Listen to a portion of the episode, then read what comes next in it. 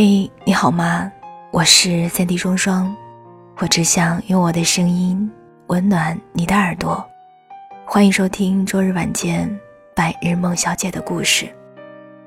今天想要跟你分享的文字，在我上周第一次看到的时候就收藏了，所以即便感冒和咳嗽都没有好透，还是忍不住想跟你分享。声音可能还不太稳定，但是希望你能够喜欢。今天的故事是来自于卢回的《我好像找到了留住你的办法》。其实这是一个关于告别的故事。我常常觉得我们的成长就是不停地在告别，有的告别隆重而正式，心中也未必会有任何的波澜，而有的告别悄无声息，却会揪心而深沉。告别是生命中的无可奈何，遗忘是岁月里的苦口良药。或许我们都曾害怕告别，因为那是种被掏空了的感觉，那个曾经存在过身边的人突然再也抱不到了，无论多大声喊他的名字，都再也不会有回应了。我不喜欢有仪式感的告别，我以为最好的告别就是在彼此拥有的日子里好好的珍惜，好让真正告别的时候不会留有太多的遗憾。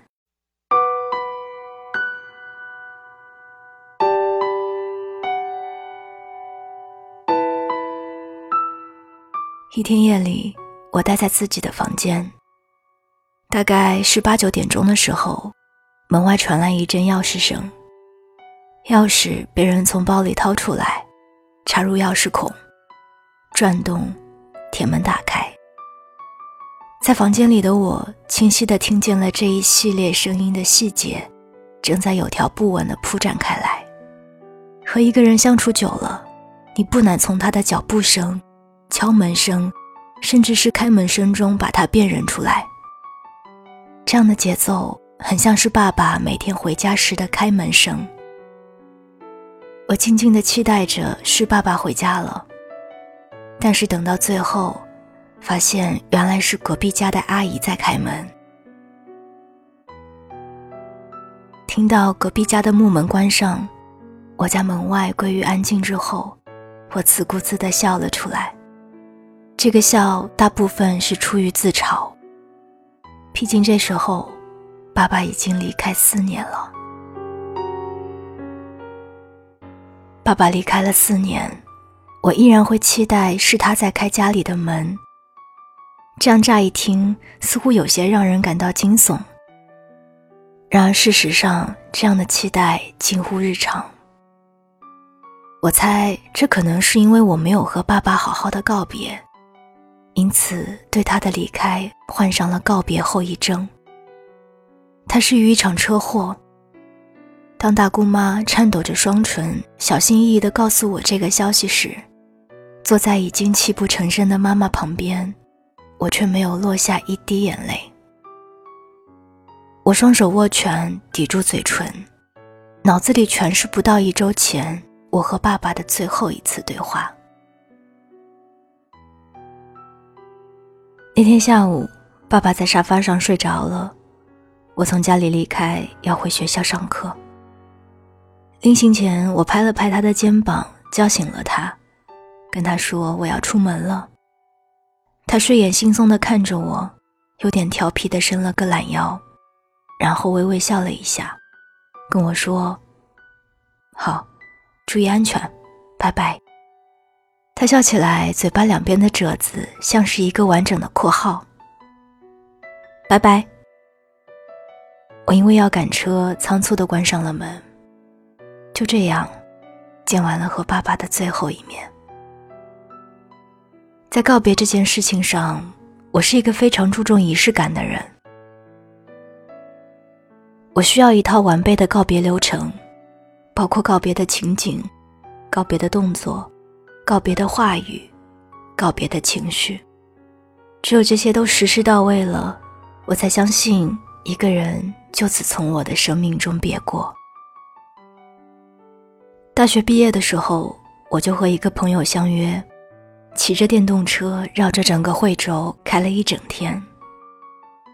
这是一位我非常珍视的朋友，但有些友谊大概只可以在某种特定的阶段和情景里发生。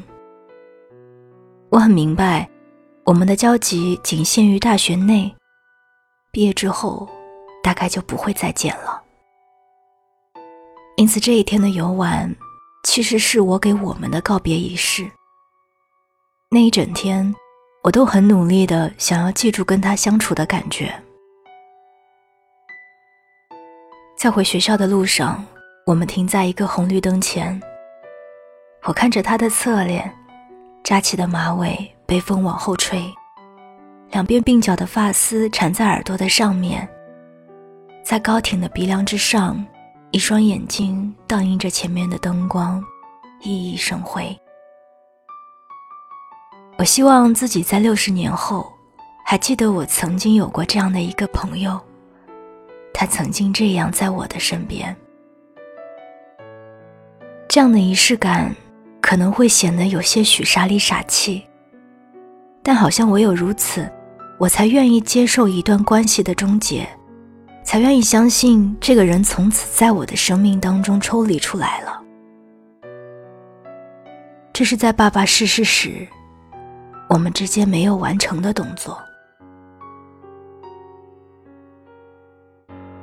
所以当时的我始终觉得，他只是去了某一个地方，可能会过很长的一段时间，但他会回来的。这种仪式感就像是一个按钮，按下去了，要告别的人才会真正的离开。而我也意识到，只要我没有去按下这一颗按钮，后遗症就会一直存在，似乎那个人还没有离开。但这也算是一种美好的幻想，像是一段其实已经讲完的话，但是你不给它落下句号，它就永远不能说是终结。这种近似于阿 Q 精神的自我麻醉，说不定是我们在面对生离死别时，其中一种比较好的寻求慰藉的方式。因为缺失的告别也会在生活的各个意想不到的小细节里，千千万万次的上演，仿佛一不小心，我就能和爸爸撞个满怀。爸爸去世后的1个月，我下楼买了1罐珠江纯生。0点一过，我来到窗户旁边，拉开了易拉罐的口子，朝着天空，我在防盗网上轻轻地碰了一碰。我忍不住想象，这是我和爸爸的碰杯，然后把酒一饮而尽。这时候，突然窗外袭来一阵大风，把我整个人都包围住了。喝酒喝到一半的我，在感受这阵风时，整个人都愣住了，一定是他回来跟我告别了。因为这个念头，我顷刻间红了眼睛，放下酒罐。我回身看了一下和爸爸的合照，合照旁的纸片被风吹得向上扬起。我默默地站在原地，眼泪止不住地掉下来。你来跟我说再见啦。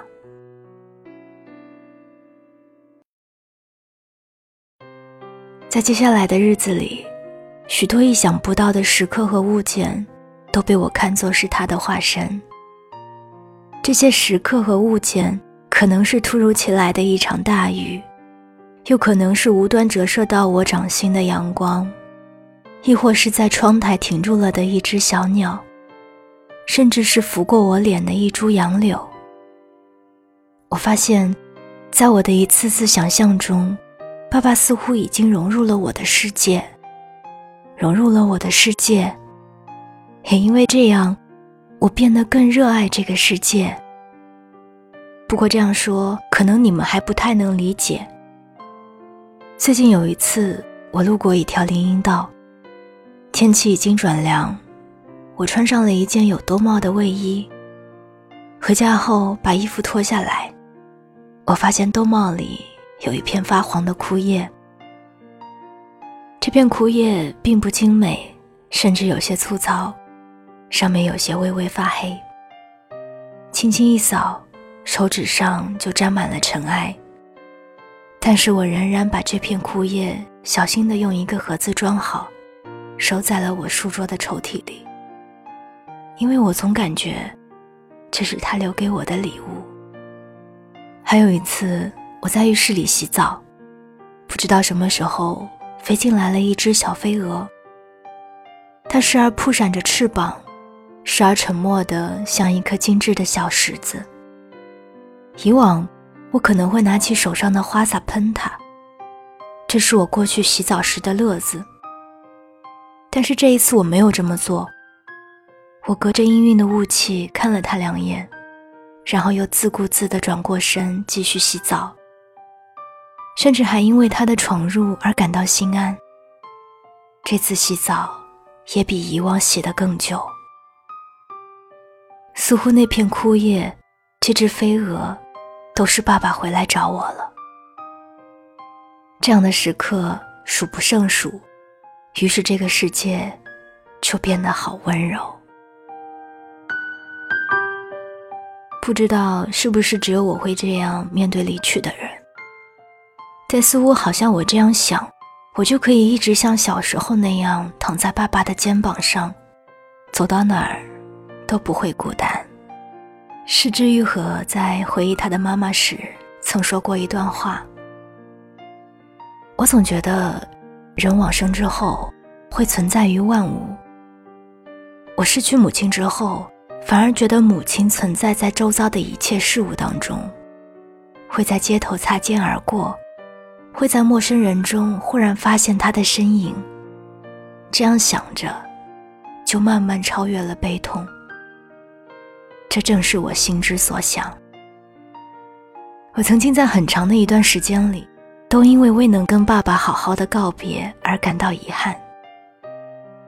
但现在回过头来才明白，正是这份遗憾，在某种程度上把爸爸留在了我的世界里。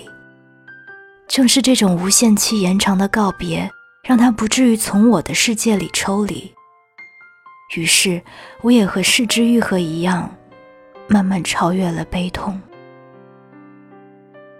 写到这里，突然想起有一次我梦见了爸爸。